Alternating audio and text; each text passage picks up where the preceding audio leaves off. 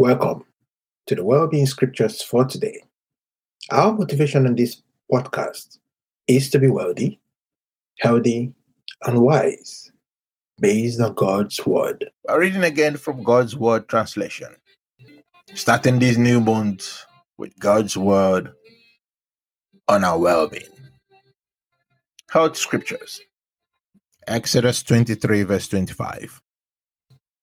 You must serve the Lord your God, and he will bless the food and water.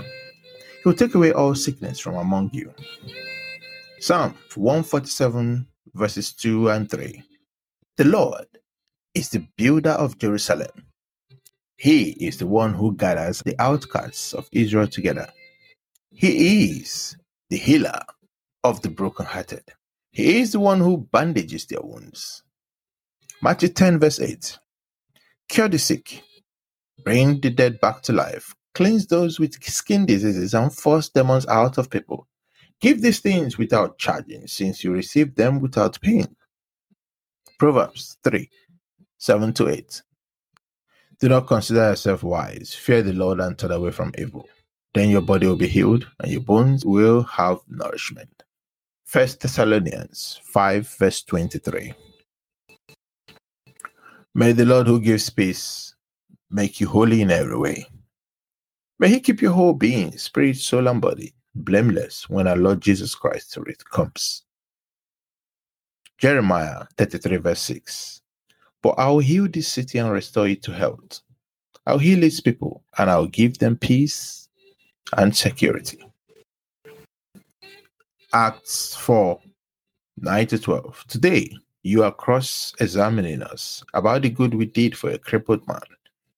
You want to know how he was made well? You and all the people of Israel must understand that this man stands in your presence with a healthy body because of the power of Jesus Christ from Nazareth. You crucified Jesus Christ, but God has brought him back to life. He's a stone that the builders rejected, the stone that has become the cornerstone. No one else can save us. Indeed, we can be saved only by the power of the one named Jesus and not by any other person. 1 Peter 2:24 Christ carried our sins in his body on the cross so that freed from our sins we could live a life that has God's approval. His wounds have healed you. World Scriptures Proverbs 28 verse 20 a trustworthy person has many blessings, but anyone in a hurry to get rich will not escape punishment. Deuteronomy 8, verse 18. But remember the Lord your God is the one who makes you wealthy. He's confirming the promise which he swore to your ancestors. It's still in effect today. Proverbs 28, verse 19. Whoever walks his land will have plenty to eat, Whoever chases unrealistic dreams will have plenty of nothing. Matthew 6, 19 to 21. Stop storing treasures for yourself on earth where moths and rust destroy and thieves break in and steal. Instead, store up treasures for yourself in heaven where moths and rust don't destroy and thieves don't break in and steal. Your heart will be where your treasure is. Luke 16, verse 13. A servant cannot serve two masters. He will hate the first master and love the second, or he will be devoted to the first and despise the second. You cannot serve God and wealth. Proverbs 22, verse 4. On the heels of humility, the fear of the Lord are riches and honor and life. 2 Corinthians 9, verse 7. Each of you should give whatever you have decided. You shouldn't be sorry that you gave or feel forced to give, since God loves a cheerful giver. 2 Corinthians 9, verse 11. God will make you rich enough so that you can always be generous. Your generosity will produce thanksgiving to God because of us. Philippians 4:19.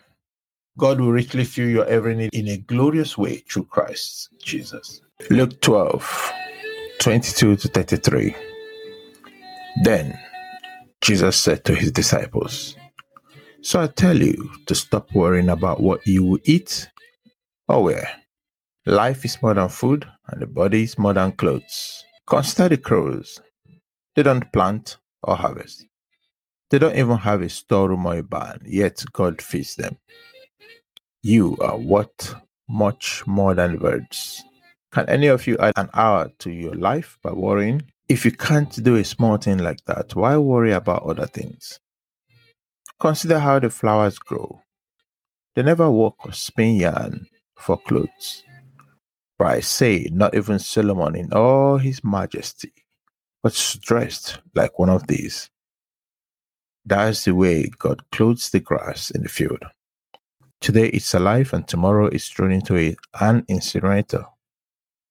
So, how much more will He clothe you, people who have so little faith? Don't concern yourself about what you eat or drink, and quit worrying about those things.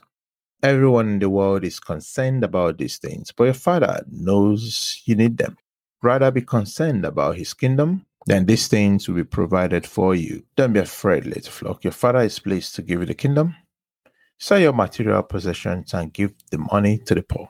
Make yourself wallets and that don't wear out. Make a treasure for yourselves in heaven that never loses its value. In heaven, thieves and moths can't get close enough to destroy your treasure. Well being other.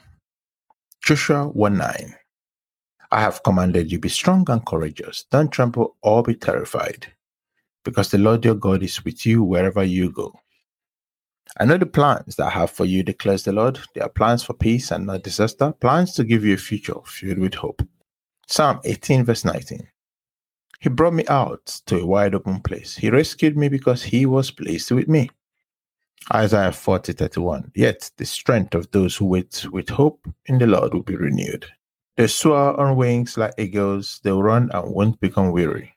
They walk and won't grow tired. Isaiah 43, verse 2. When you go through the sea, I am with you. When you go through rivers, they will not sweep you away. When you walk through fire, you will not be burned, and the flames will not harm you. John 16, 33. I've told you this so that my peace will be with you. In the world you will have trouble, but cheer up. I have overcome the world. Ephesians 1 17 to 21.